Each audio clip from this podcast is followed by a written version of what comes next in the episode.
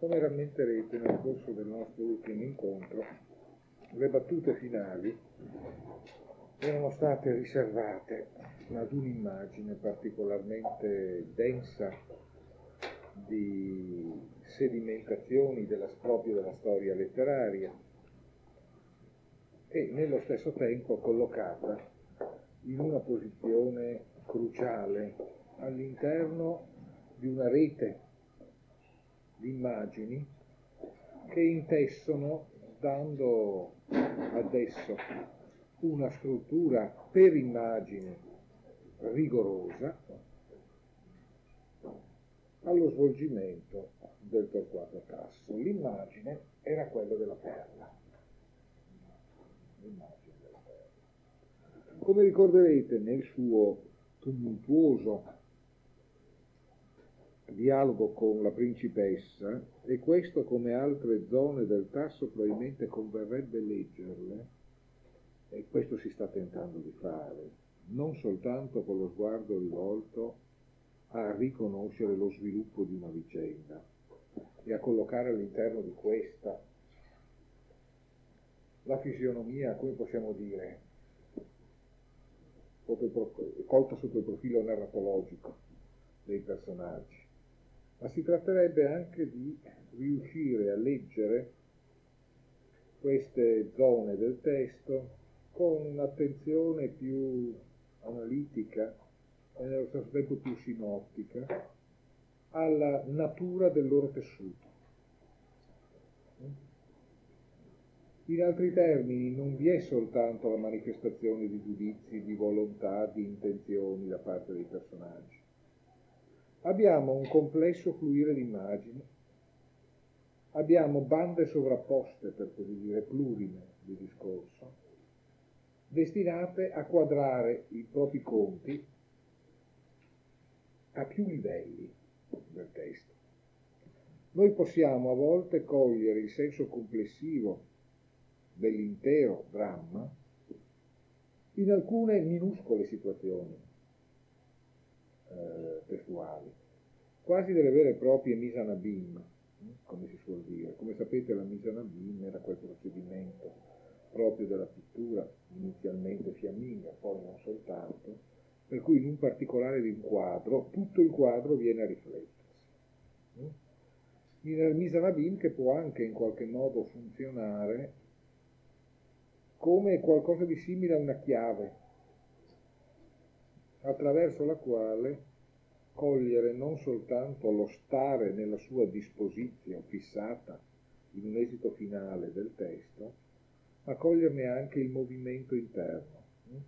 E il movimento interno di un testo non è mai soltanto quel tanto di musicale che noi lettura dopo rilettura riusciamo a cogliere nel testo come dinamica legata a momenti ricorrenti, a riprese tematiche, a richiami interni, ma è anche quel movimento che nel tempo congiunge l'opera alle forme della sua fortuna, congiunge l'opera, come possiamo dire, al determinarsi della realtà all'interno della quale essa riconquista costantemente il movimento del proprio avvento. Voglio dire che quando noi leggiamo un testo, in un qualche modo decidiamo tutte le volte che lo leggiamo che quel testo che abbiamo di fronte agli occhi è letteratura ed è poesia. Non è scritto da nessuna parte che la Divina Commedia debba sempre sembrarci un complesso di parole così interessanti come per secoli abbiamo ritenuto. Una mattina potremmo svegliarci così insensibili o così altrimenti sensibili da non distinguere le parole della Divina Commedia da quelle di un qualsiasi articolo di giornale. A quel punto la Divina Commedia avrà perso la forza, che continua ad avere sino ad oggi, di imporsi a noi come qualcosa che ci detta un tempo diverso della nostra emotività, un tempo diverso del nostro pensiero, che si conquista nella nostra mente la propria unità di opera d'arte. Un'opera d'arte tutto sommato parla sempre anche della propria capacità non tanto di durare nel gusto, ma di rinascere. di riaprire costantemente la sua prima volta, di far balenare nel nostro tempo, perché questo per tanti versi è la sua funzione, l'eternità del suo tempo. Ma perché questo avvenga occorre, eh, come possiamo dire, che il rischio dell'opera sia condiviso e che quello dell'opera ci appaia appunto come un rischio. Tutte queste parole che stanno assieme sono immediatamente a rischio quando noi le leggiamo, quando anche come adesso ne sentiamo parlare. Eh? I conti potrebbero non tornare. Ciò che così intimamente, decisivamente unito in ogni fibra, potrebbe sembrarci slegato, incoerente. Eh? Ogni opera ha sempre il problema interno alla sua stessa struttura, di formare anche i propri lettori, di riconquistarli, di averli ancora. E pensate ad esempio per opere come torquato tasso di Goethe che credo quasi nessuno di voi avesse letto prima che una delle molte bizzarrie di chi parla non vi avesse imposto di occuparvene, pensate tutto sommato quanto fosse assicurato di quest'opera ad esempio nelle vostre menti, né più né meno che soltanto dal nome di Goethe, dal nome del suo autore. E questo nome si trova ad essere significativo solo, per una, solo, perché per una scelta che vi ha portato a iscrivervi a una facoltà come lettere, come filosofia, siete ispirati dal pregiudizio positivo, per cui un autore che è stato ritenuto importante nella storia della letteratura qualcosa di importante debba pure avere. Perché se no la domanda ispirata a una risposta negativa, Goethe pur qua, e perché Goethe? Benissimo, Goethe.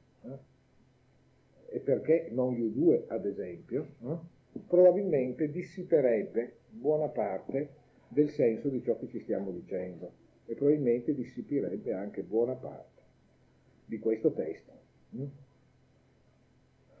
La divagazione aveva soltanto questo significato. Noi nella lezione di oggi seguiremo una serie di tracce che sono quelle in qualche modo fornite dalla particolare qualità luminosa di alcune immagini. Questo tipo di ricognizione è destinato a ritornare, per quanto la cosa possa sembrare strana, nella definizione di una trama concettuale. e la trama concettuale sarà quella nella quale i temi centrali della vicenda del tasso trovano l'evidenza del loro innesco su tematiche apparentemente molto distanti, ma sulle quali un testo di questo tipo è in grado di gettare una luce eccezionalmente penetrante, eccezionalmente esplicativa. Ci troviamo, ci troveremo cioè in altri termini, di fronte a un testo che ha una sua eccezionale forza teorica, in definitiva, proprio nel suo essere rigorosamente soltanto un testo teorico. Ma eh, si è già in qualche modo divagato troppo. Tasso, Tasso, Tasso proprio il personaggio, introduceva il tema della perla all'interno di un suo moto di celebrazione della divinità della principessa con cui sta parlando. E sappiamo che nel corso di tutto questo dialogo il moto che domina il tasso è un moto di avvicinamento ad una intimità suprema con la persona che ha di fronte. L'argomento con cui si giunge al tema della perla è questo. Prima di conoscere la principessa, il mio desiderio si disperdeva in mille oggetti, no? adesso so che cosa è veramente degno di desiderio. No? Così nella sabbia del mare si cerca invano una perla che invece sta chiusa, nascosta in una conchiglia. Accennavamo già molto rapidamente nell'ultimo incontro che l'immagine appunto della perla porta con sé i connotati della sua grande e cospicua presenza all'interno della tradizione gnostica e per questo tramite all'interno di molte tradizioni esoteriche e mistiche.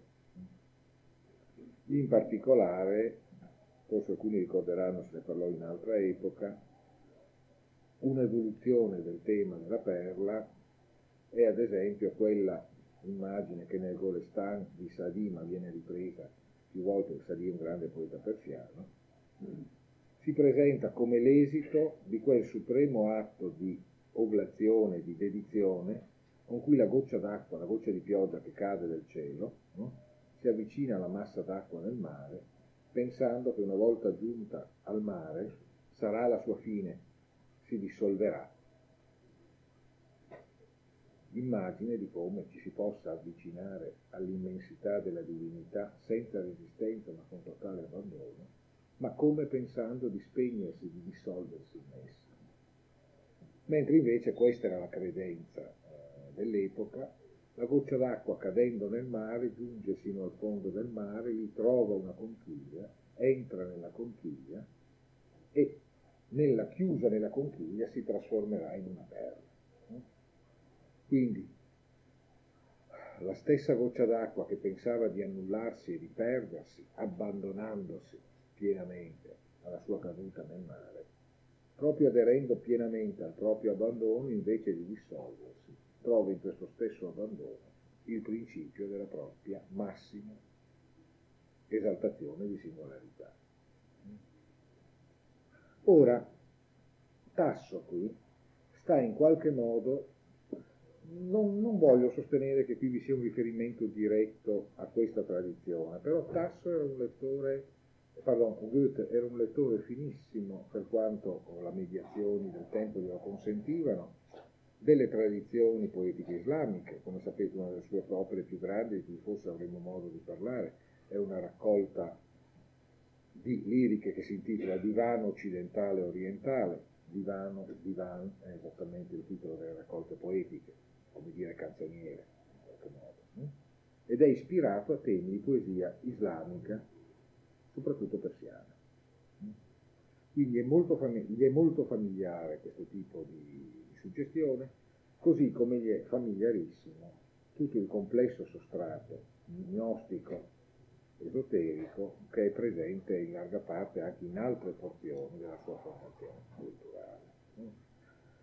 Ora, qui comunque Tasso nel momento in cui compare l'immagine della perla, sta in qualche modo proprio, eh, una delle sue caratteristiche in tutto il dramma, accendendosi di una suprema esaltazione.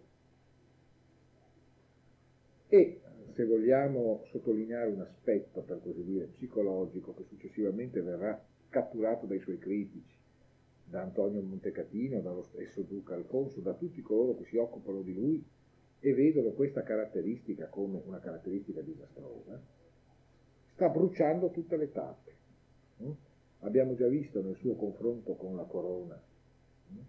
nel, nelle, nella, nelle prime scene del primo atto, che in realtà il tempo in cui Tasso si muove è un tempo insofferente di ogni altro tempo. Mm? Non consente nessun framezzo, non consente indugi, non consente soprattutto una dinamica plasmata, scandita, mm? non tollera attese e nello stesso tempo non tollera realizzazioni. È un tempo che sta sull'attimo, sospeso tra impazienza e trattenimento ma comunque sempre disperatamente teso sul bordo di un trapassare, vissuto come contemporaneamente somma estasi e irreparabile catastrofe. Questi due elementi figurano contemporaneamente nell'esaltazione di Tana. E non a caso, come abbiamo visto, Antonio Montecatino, tra poco la cosa esploderà con effetti drammatici devastanti, ma con timbro diverso la stessa principessa, avvertono in questa caratteristica di Tasso un terribile rischio sia per la sua poesia sia per la sua vita. E in particolare Antonio Montecatino, come si vedrà rapidamente tra poco, lo vede anche esplicitamente come un grave rischio per la corte.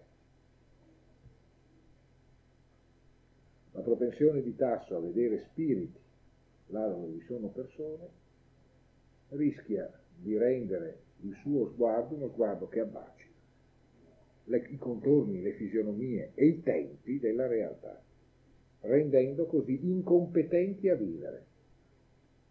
E l'incapacità di Tasso di scandire la propria visione, conciliando il suo intensissimo sentimento dell'eternità con la necessità di dar forma al tempo, è esattamente quello che si riflette nel tratto sgomento, ad un tempo stesso acceso e perso, che caratterizza la sua vita pratica. Tasso, in altri termini, è un genio che non sa badare a se stesso. La preoccupazione della principessa è che questo genio attenui una intensità che rischia di bruciare le proprie realizzazioni. La preoccupazione di Montecatino è che questo genio contagi con la sua terribile inconcludenza quell'altra opera d'arte o di grande artigianato che è la corte di Ferrara, che qualora vivesse di colpi di testa, di incredibili febbri, eh, di invenzioni sontuose quanto instabili, come quelle che in qualche modo Tasso sembra suggerire, rapidamente si muoverebbe verso la propria catastro. Ricorderete, l'abbiamo detto l'ultima volta, per Antonio Montecatino il fatto che si incoroni con quattro tasso vuol dire che i comportamenti del tasso, le caratteristiche della sua poesia sono un valore per la corte. Ma se Torquato Tasso diventa un valore, un modello per la corte, la corte cui lui, alla cui sopravvivenza lui dedica tutta la sua prudenza è una corte che sta per andare in rovina. Non a caso, come vedremo andando avanti, il confronto tra i due personaggi non è un confronto di opinioni e neanche di intenzioni, è un confronto tra due realtà. L'uno e l'altro si guardano e si avvertono, al di là della buona volontà di andare l'uno verso l'altro, come radicalmente incompatibili per ciò che essi intimamente sono. Ma dicevamo la perla. La perla sta per introdurre una sequenza che porterà a reintrodurre, a riproporre il tema dell'età dell'oro. Ma da subito noi dobbiamo connettere l'immagine della perla con una serie di immagini che vedremo progressivamente crescere nel corso di tutto il testo. E sono immagini che riguardano la principessa. Come abbiamo visto la volta scorsa, Tasso ha avuto questa prima epifania quasi, ierofania della principessa, quando sfuggendo dai clamori della festa e entrando nel palazzo degli Estensi, ha trovato la principessa appoggiata alle sue dame. Mm? L'analogia con la perla racchiusa nella valva è palese, no? Sulla spiaggia c'è tutto il mondo, ma la perla è nascosta. No? Tasso, che ha abbandonato, preso da uno dei suoi normali empiti verso la, verso la, per la propensione ad appartarsi, no? a distanziarsi dalla folla, no? un grande tema peraltro tardo rinascimentale, no? il, il dotto che in qualche modo sfugge i rumori del mercato, l'uomo sincero che sfugge le lusinghe della corte, sfuggendo, andando verso una stanza quieta e apparentemente deserta, si è incontrato con la principessa. Ora la principessa si appoggiava alle sue dame perché la principessa Leonora proviene da una lunga serie di malattie.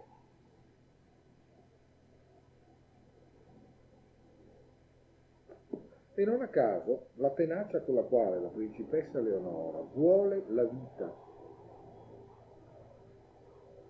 dove vita significa proprio gioioso, positivo e armonico adattamento alla vita. Scritto al quarto passo. E lo slancio con la quale eh, la principessa vuole la fusione armoniosa delle doti di tutti, e quindi in primis il dottorato Cracco di Antonio Montecatino, è una volontà risoluta, incondizionata, ma energeticamente debole. Eh? La volontà della principessa è una volontà debole. E la principessa nel corso di tutta l'azione è associata all'immagine della luna.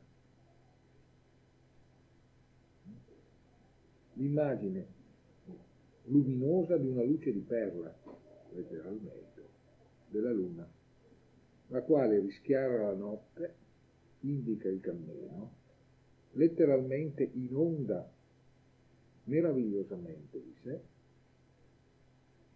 apre lo spazio al sonno e alla meditazione, come la Diana attesa senza sosta e senza sonno, di un'esistenza divenuta tutta un grande sonno, sogno senza sonno di Endimione.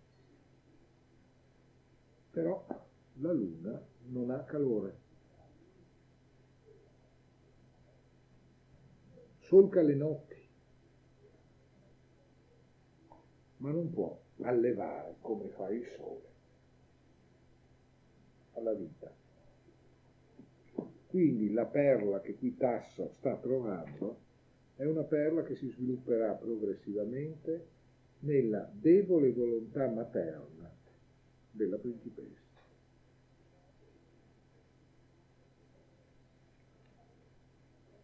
La principessa sa, come vedremo, sa in un certo senso quasi tutto.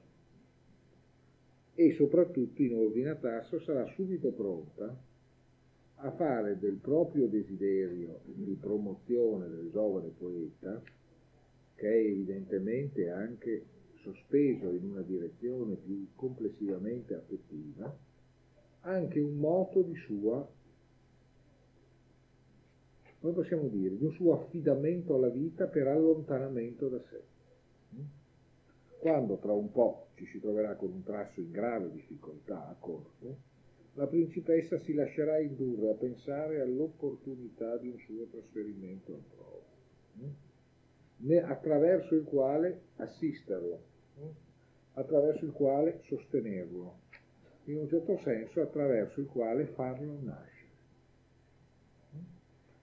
perché in maniera progressiva il problema qui sta venendo quello non solo della nascita dell'opera, ma della nascita del poeta, cioè dell'accesso, per così dire, all'ordine dei nessi reali. Il problema che Tasso in qualche modo intuisce a suo modo, a sua modalità, quello della potenza della poesia, Qui si chiede da parte della principessa diventi quello della capacità della poesia di trovare una sua collocazione nel mondo, che non sia il conflagrare del mondo nell'istante poetico, che non sia lo sparire malinconico e rinunciatario della poesia di fronte alla prosa troppo prosaica del normale traffico, del normale negozio mondano. Quando la principessa vuole che Antonio Montecatino e Tasso si unifichi, vuole essenzialmente superare questa opposizione eh? tra la prosa prudente e in qualche modo grigia e disincantata dell'operare politico e l'accensione così incantata e al fine inconsapevole di sé dello slancio poetico.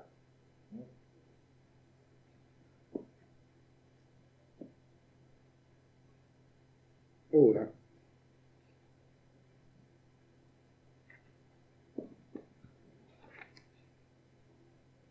questa situazione, questa debole luce lunare, illumina l'ambiguità con la quale viene a porsi a questo punto il problema dell'età dell'oro.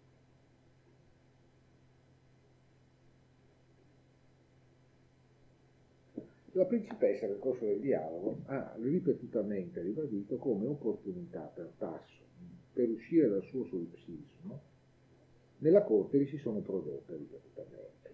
Antonio Montecatino è arrivato soltanto adesso. Ma Vittor IV Tasso si è interessato più a, più a lungo, la amica e doppio, in un certo senso, della principessa Leonora d'Este, che è Leonora San Vitale quella stessa Leonora San Vitale che abbiamo incontrato nella prima scena del primo atto, che poi è stata presente a tutta la vicenda dell'incoronazione, e che adesso sta per partirsene per andare a Firenze al seguito del marito, e che tra un po' verrà in qualche modo ufficiata dell'incarico di prendersi Tasso, impacchettarlo, portarlo via al più presto, prima che nella corte di Ferrara nasca una situazione troppo complicata che vada eccessivamente a suo danno. La principessa lamenta che anche nei confronti di Leonora da parte di Tasso non ci sia stata quella disponibilità amichevole che questa dama insistentemente eh, sollecitava. Questo perché appunto Tasso, nel corso di questo dialogo, tende essenzialmente a operare nella sua tradizione ribadendo l'unicità e l'indivisibilità del suo slancio, che lo porta evidentemente e solo verso la principessa, ma perché lo slancio che Tasso vive è uno slancio che può avere un unico obiettivo, magari cangiante, ma sempre soltanto unico. Perché nell'azzeramento di tutto ciò che non è il proprio empito poetico, Tasso coglie la manifestazione unica possibile di questo stesso slancio. La principessa a questo punto replica, per questa strada, Tasso, noi certo non troveremo mai compagnia. Questo sentiero ci svia e ci conduce per solitarie boscaglie e tacite valli, sempre più e più l'animo si vizia e tende a risuscitare nel suo intimo l'età dell'oro che dal di fuori gli viene meno eppure poco riesce questo tentativo. Qui la principessa tocca, questo tocca. Non a caso la reazione di Tasso sarà intensissima, il problema. Nel fuggire da ogni confronto e nel ribadire la propria intatta e indivisa primarietà, lo slancio poetico del Tasso, che in misura crescente si colorirà nella polemica dei suoi interlocutori di connotati adolescenziali, tende a ricostituire al proprio interno l'età dell'oro. E qui dobbiamo fermarci un attimo. Cosa vuol dire ricostruire un proprio interno? No? L'espressione di Buch che figura nel testo in qualche modo ci. Quindi in un certo senso siamo veramente in un certo senso al cuore del rapporto tra Goethe e il romanticismo. Torquato sta, dice la principessa, ricostituendo, ma nella propria interiorità, l'età dell'uomo. L'età cioè della indivisione. L'età dell'oro è l'età della gloriosa diseconomia. Un'età in cui non c'è bisogno di economia di sorta perché tutto è immediatamente dato e tutto è immediatamente lecito perché tutto ciò che si desidera è anche immediatamente buono. È quindi un'età in cui né l'uomo né la natura sono solcati da divisioni né da divieti e in cui soprattutto il tempo non è scandito dalla distanza tra il desiderio e il suo oggetto. Si ha immediatamente tutto ciò che si e lo stesso volere non ha l'aspetto dilacerante, dissipante, disordinante, eh, che è del volere nella nostra condizione. No? Non è l'insaziabilità quella che viene paradossalmente saziata nell'età dell'oro. Perché nell'età dell'oro lo stesso desiderio è un desiderio che plasma, proprio attraverso la coincidenza propria con la propria realizzazione. Mm? È un desiderio senza sfrenatezza, senza crapula, senza vizio. È una libertà senza licenza. È un diritto senza repressione. Ma questa età dell'oro, questa età dell'oro, Tasso la sta concependo come tutta realizzata nella propria interiorità. E quindi sta proteggendo la propria età dell'oro interiore da ogni confronto con l'esterno. Se si apre, la perde.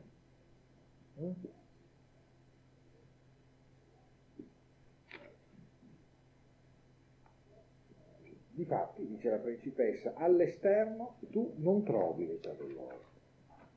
Al tuo interno, nella tua interiorità, la trovi, quindi sei portato ad affermare la tua interiorità contro il tuo contesto. Per questo sei insocievole,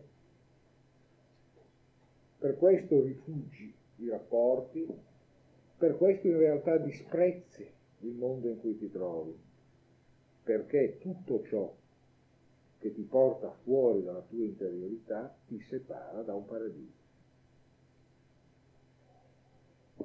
Gli altri e la stessa corte di Ferrara, io stessa, divento il tuo esilio.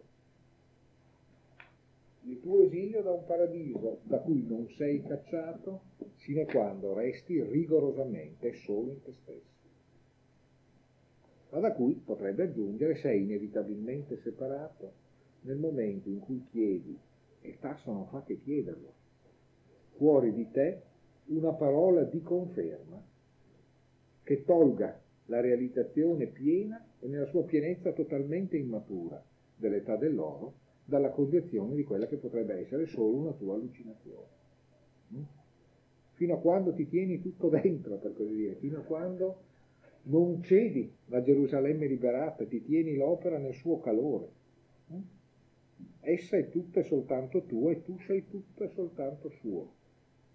Ma nel momento in cui ci chiedi un consenso, in cui desideri una corona, in cui vuoi una gloria, ti rivolgi a un mondo che non puoi che vivere, che come deludente, perché il tuo rapporto con l'età dell'oro è un rapporto puramente interiore.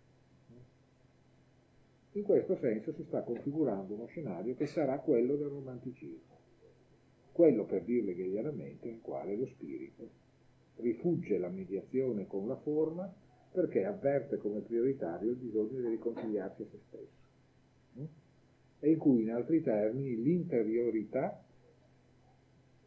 chiede di essere svincolato da qualsiasi esteriorità e si ripiega vertiginosamente su se stesso assumendo casomai sempre soltanto se stesso come proprio oggetto. In questo senso Tasso si trova anche a un passo da una posizione che potremmo definire, per come una tradizione moderna può coglierla, una posizione tragica. Perché la posizione dell'eroe tragico è per eccellenza quello di chi sostenga la propria unità nell'evidenza della propria divisione.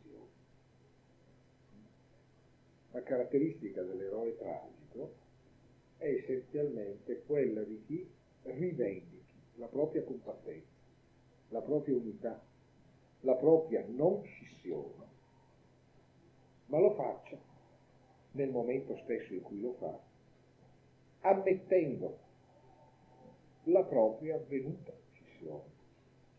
Ammetta, anzi ammettendo in altri termini, meglio ancora, la propria originaria scissione. L'eroe tragico ammette sempre nei fatti ciò che rifiuta nella sua volontà. E non a caso, qualche anno dopo nel tasso, Schelling, nel decisivo passaggio all'inizio della decima lettera filosofica, metterà in evidenza come la tragedia sia una situazione decisiva per la comprensione dello stesso destino della filosofia per lui contemporanea, perché nella tragedia noi scopriamo contemporaneamente di essere soggetti a una forza che ci determina, ma scopriamo anche la possibilità nella stessa tragedia di reagire a questa come se fossimo vivi. E nel rifiutare di ammettere che ciò che facciamo lo facciamo comunque per decreto del destino, noi otteniamo la possibilità di essere veramente colpevoli per ciò che facciamo, perché ci ribelliamo al destino che ci costringe comunque a fare ciò che, ciò che comunque dobbiamo fare. In questa posizione l'eroe tragico è esattamente la, nella condizione di chi rifiuti la propria associazione al destino e faccia quello che il destino gli comanda, ma lo faccia paradossalmente contro il destino rivendicando la propria totale libertà e più che mai schiacciato dal destino, ma volendo fare ciò che fa contro il destino stesso, ottiene che il destino lo renda colpevole. E la sua colpevolezza è tutta la libertà che può avere. Solo chi è libero può essere colpevole. E nel voler essere colpevole si può essere liberi. Ma la cosa che più ci interessa è che in questo atteggiamento ciò che l'eroe sceglie è la propria compattezza, è la propria totalità, magari la totalità di chi viene annientato, folgorato, schiacciato, distrutto, ma che nella stessa distruzione, nella stessa folgore che lo incenerisce, sta totalmente. In altri termini, l'eroe tragico in questa forma rifiuta di accettare che la sua stessa identità gli provenga dall'esterno.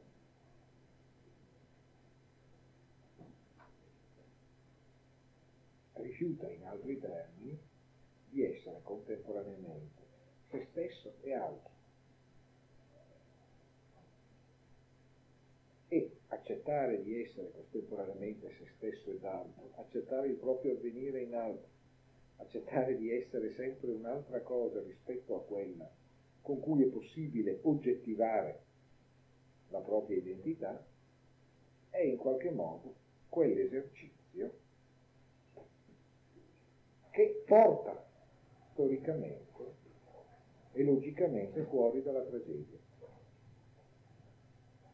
che per un certo verso ci costringe a rinunciare forse a delle esposizioni radicalissime, ma che per un altro verso ci consente di formare il nostro tempo no? di non ridurre la nostra esistenza ad un unico, istantaneo gioco di dati, ad un unico, istantaneo conflitto. Ma per molti versi la riflessione stessa sulla tragedia dei romantici, quando sarà adeguata all'altezza di questa, di questa questione, sarà essenzialmente una corsa al cuore dell'istante, mm? al cuore di quell'istante in cui non si è ancora soggetti a qualcosa che rompe e divide la nostra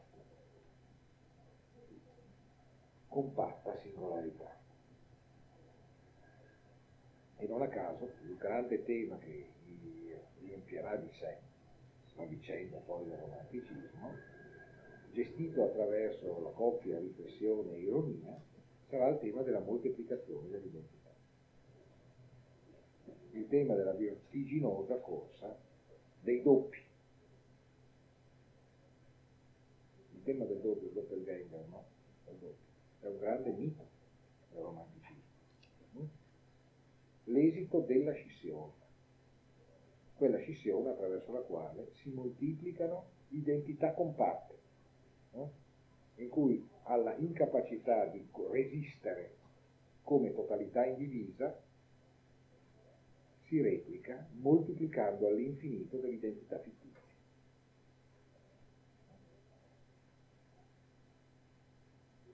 Quella che sprezzantemente critici del romanticismo chiameranno Schwalmerei, Schwalmerei, ovvero sia confuso rumore di alveare quel rumore che fanno le api attorno all'alveare, eh?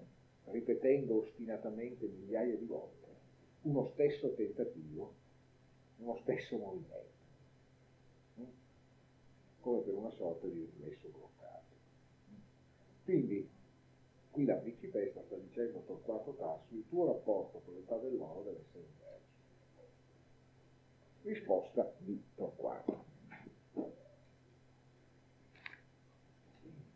Oh, quale parola pronuncia la mia principessa, l'età dell'oro, dove è volata mai? Essa la quale invano il cuore si volge ansioso, quando sulla libera terra uomini si spargevano come liete, liete greggi godendo, quando un vecchio albero su di un variopinto prato faceva ombra al pastore dalla pastorella, e fino un arbusto giovane con teneri rami cingeva l'appassionato amore, quando chiaro e silenzioso su sabbia sempre pura il molle fiume dolcemente cingeva la ninfa. Quando nell'erba la serpe impaurita si perdeva innocua, fuggiva l'audace fauno, subito castigato dal giovinetto ardimentoso, quando ogni uccello nella libera aria ed ogni animale, errando per monti e per valli, diceva all'uomo lecito e ciò che piace. Mm. Ovvero sia, come vedete, tutte felicissime, splendide, in molti casi tassiane, recuperate da Goethe, figure dell'accordo. Mm sono tutte figure in qualche modo erotiche e sono tutte figure di un erotismo che supera barriere, perché ci sono fiumi che amano ninfe, alberi che amano giovinetti. Eh? La grande tematica ovidiana della metamorfosi, qui vista non tanto dello strazio del passaggio da forma a forma, ma colta invece nella fluidità gioiosa delle forme. Eh? Il regno di una metamorfosi gioiosa. Eh? Allora, l'epica della principessa è quella che ci interessa e su cui dobbiamo soffermarci un attimo prima di lasciarci per oggi. Dopodiché, andando avanti, la nostra lettura del tasso sarà più scandita, coglieremo dei punti più nevralgici, non continueremo la lettura passo passo fino alla fine. Di replica la principessa, amico, bene è passata l'età dell'oro, die goldene Zeit ist wohl vorbei, fatto in tedesco molto più territorio, no? l'età dell'oro se n'è andata, no? It's all for buy. È un po' come in inglese, is history, no? Ma i buoni la risuscitano. E se devo confessarti ciò che penso, l'età dell'oro con la quale il poeta suole lusingarci, la bella età dell'oro, mi sembra, non sia mai esistita e non esiste e se una volta è esistita, è esistita in modo che sempre potrà nuovamente tornare a noi. Allora si incontrano cuori affini e dividono il gaudio della bellezza del mondo, ma nel motto si muta una sola parola. Lecito è ciò che si addice. Erlaubt ist, was sich ziemst. Eh? Allora, prima il tasso aveva detto, no, erlaubt ist, was gefällt. Eh? In questo caso, was sich ziemst. Cioè, non è lecito ciò che piace, ma è lecito was sich dient. Ciò che si addice, ciò che è adeguato, qualcosa che ricorda molto da vicino il greco eh, prepon in definitivo, no? Tutta la tematica che poi sarà latinamente dell'adequatio, ma è qualcosa di più. È ciò che cade al momento giusto e che risolve giustamente. allora non è più lecito ciò che piace, non c'è più la prospettiva di questa coincidenza perfetta tra il desiderio e il godimento. Qui il lecito è ciò che produce un effetto di ordine ed armonia che però non è una condizione primaria di gioiosa indivisione, è il frutto di un operare. Il discorso della principessa è in altri termini questo. L'età dell'oro, se tu la concepisci, vedremo una serie di discorso, se tu la concepisci come qualcosa che un tempo c'era e per disgrazia non c'è più, e tu la puoi far rivivere soltanto nella separatezza allucinata della tua interiorità, negando realtà al mondo che sta attorno a te, tu derealizzi te stesso, sei tu la tua allucinazione. questa età dell'oro che un tempo c'era e che tu desideri nuovamente reale, in questa forma non è stata mai. È sempre stato un mito che ha operato attraverso di noi e che è bene sapere interrogare e riproporre nel suo giusto senso. L'età dell'oro non è una condizione che abolisce il tempo, non è un antecedente purissimo da cui ci separa il trauma di un'origine separante. L'età dell'oro è ciò che continuamente rivive nel miracolo della creazione di un ordine armonioso. La creazione di un ordine armonioso è possibile, ma non è l'istante lancinante in cui noi accediamo ad una eternità. Un'eternità che ancora è semplicemente esteticamente. La partecipazione emozionale